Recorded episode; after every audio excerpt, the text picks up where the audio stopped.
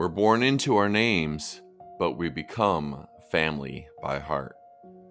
I'm Dustin Gruss, public speaker and family transition coach. When my wife and I found out in the beginning of 2016 that we weren't going to be able to have our own biological children just seven months into our marriage, we were shook. Little did we know what lied ahead through our journey of infertility, foster care, and where we are now, having recently adopted our two beautiful boys. What we do know is every little bit of help we got along the way was priceless. And that's what we can expect with this podcast stories of inspiration and resources to lead you through that journey. From the heartbreak of infertility to the hope and blessings that come with foster care and adoption. We may have different stories, backgrounds, and names, but we're all family here. This is Family by Heart.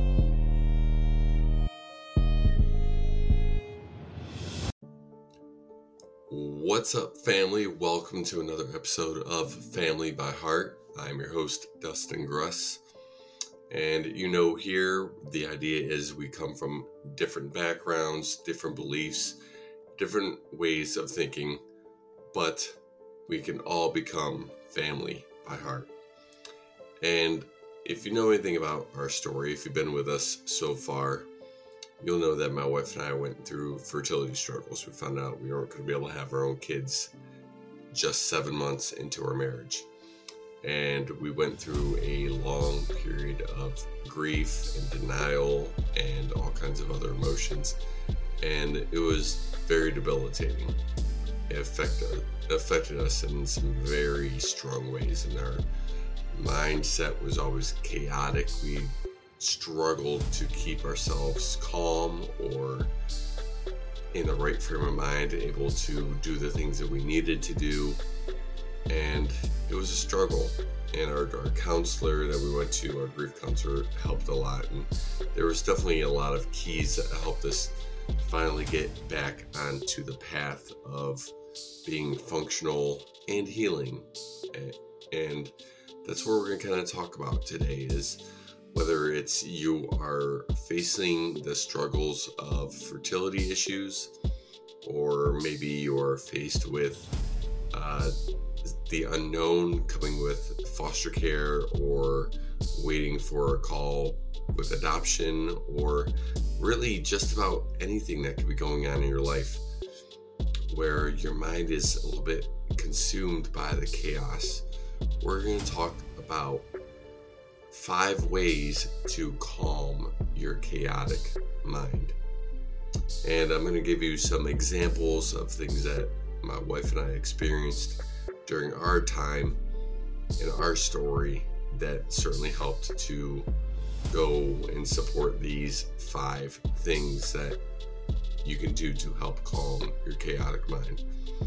And the first one is to keep it busy. Keep your mind busy. And I don't mean just finding busy work to do just for the sake of it, because if that's all you do, if all you're ever looking to do is just occupy your mind with something else, with some mindless task or or trivial things that really don't amount to anything, you're going to be right back where you started once that task or that distraction is done. So, what's going to be better for you is to find meaningful things for you to do each day to occupy your mind. Come up with a list of things to do, to accomplish that are going to help you move forward. Maybe not necessarily in the fertility or foster care or adoption realm, just things that are going to help you progress in your life, some other goals. Because again, if you're just looking to do things just to get them done, it's not going to help. And it's very much so like that with people that focus on okay, well, I'm having troubles with this. I'm going to go out. I'm going to get blitzed. I'm going to get drunk. And you know what? Yeah, you might forget about your problems or alcohol being a downer is going to make your problems feel larger, and that's not good. And when you wake up the next morning, your problems are still going to be there. And they'll probably be a little bit bigger too because you're going to be dealing with a hangover, a headache, uh, whatever consequences came with you forgetting your responsibilities and going out and getting drunk. So make sure you are setting yourself up for three to five things that you're going to do each day to help occupy your mind and help you progress in some way in your life. Because if you are distracting your mind with other things that are going to help you along, that's going to carry over and help you. Um, and another way that I'll give an example of with with this was our again our grief counselor. She gave my wife and I the task of at the end of each day sharing at least one thing that happened to us that day that we were grateful for. And that occupied our mind in a way that we started looking for those things to be grateful for because we knew we were going to have to share that positive thing with each other. We had to hold each other accountable. And because we were able to do that, it distracted us. Plus, when we were looking for those good things, next thing you know, they're happening early on in the day. And you're going to share them with your spouse right away instead of waiting all day to share it. And next thing you know, those things just kind of snowballed and kept accumulating. So look for the positivity in each day and look for things to do. Yes, that will distract your mind, but are going to help progress you in other ways in your life. Next, help others. This is always one of the best ways to help you get out of a lousy mood, um, to help you through the struggles that you're facing is to help others. Because when you're able to help others, one, you're going to receive gratitude back from them. And when someone shows appreciation for you, that's always going to help make you feel better. Um, but it's all because it's nice for us to feel appreciated. But also by helping others, it makes your problems seem smaller or distant, it just for a little bit. So, helping others is definitely one way to do that. When we were faced with our fertility struggles, um, one of the things that I took part in was a men's retreat. I had gone on it several times, and this time I was on team for it where I actually had to get up and speak in front of the group of men on this retreat. And I shared with them our story, our story of fertility, our struggles, what, what we've been going through, how I was able to be there for my wife, and how we were able to stay connected. And literally just before I went on to talk about our experience and share our testimony. Someone at my table of men confided in us about struggles he was facing as him and his wife were trying to conceive. And it was making him feel inferior, making him feel like less of a man because he was having trouble getting his wife pregnant. And he was carrying a large burden on that and putting so much on himself because of that. So when I was able to share my story, a planned story nonetheless, I didn't know he was going to share and help him realize he needed to focus on not so much that they were having problems getting pregnant, but more focus on their relationship, how she could help him and how he could heal himself and, and help himself through what he was dealing with. It's a certain part in my in my talk, him and I just made eye contact and he was like, I get it. I get it. And it was such a healing moment for me and definitely calmed my mind and it, it was just it was divine is what it was. So it's one one of the things is helping others is one way to calm your chaotic mind. Another way, pick up a creative hobby. It could be being a creative on social media.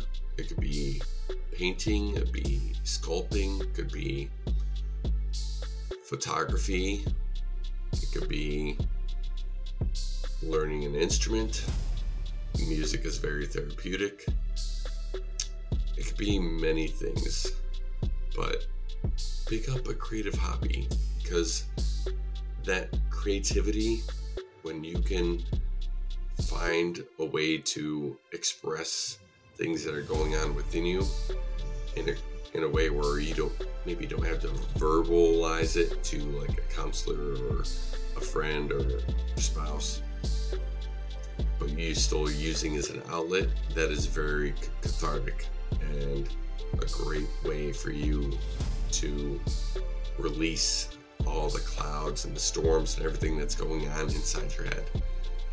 So pick up a creative hobby. Doesn't matter what it is. I love writing. I love reading. I love playing sports. Just going to concerts. I mean, it doesn't have to be this big sellout uh, arenas or or stadiums, anything like that. Going to uh, little dive bars or cafes that have open mics. That, there you go. Uh, comedy. Pick up being a comedian. You know, give an open mic a try. It doesn't matter. Just find some outlets, some ways to release what you're feeling. Um, again, big ones for me are, are writing and music. I, I don't play any instruments, but just listening to music and being one with it, maybe doing something physical while I'm listening to music is a great uh, release for me and in my mind when I'm dealing with those kind of things. Care for your physical being. This is a huge one. When our mind is overwhelmed with stuff, one, a lot of people think numb the mind, quiet the mind. Again, alcohol, drugs, eh, not a great idea. Um, but your mind and your body go hand in hand. And a great way to release what's going on in your head is taking great physical care of yourself, going for a walk, working out excessively or hard, like busting your butt, going finding like a local like kickboxing class or boxing class or throwing some heavy weight around, going to a gym and that has slam balls and slamming it. I mean, just doing things that can help you release and express what's going on in here and the weight on here and what's going on in your chest. Release all that pent up energy and take care of yourself in a physical sense. There's many ways to do it. Many, many ways to do it. Again, I mentioned the gyms and all that. Again, dancing could be one way to do it. It there's just so much, but you gotta take care of your body too. Because if you take care of your body, it's going to connect and release to your mind and take some of that stress off and relieve some of those brain waves and, and rewrite some of your brain paths. So because you're gonna if you're constantly stressed and chaotic mind, you're constantly in that fight or flight mode. So if you can do something to release that and overwrite that, where you're doing something to relieve whatever's going on that's got you so tense, that's going to help your whole nervous system. So make sure you're taking care of your physical being as well. And lastly, connect with others. And I don't just mean helping others, helping others and connecting others with others are two different things. Do stuff for fun, connect with friends. You can find um, some support groups on social media dealing with the same issues that you're going through. Sure, absolutely. That's a great way to be supportive for them and them supportive for you. But at the same time, have fun outings. Go on dates with your spouse. Make sure you have someone watching your kids if you have them. But go on dates. Go on on uh, double dates and group dates and group outings. Um, there's groups that meet up, like running groups, and all kinds of different groups to belong to online um, that can get you out and doing more fun things and release a lot of what's going on in your head.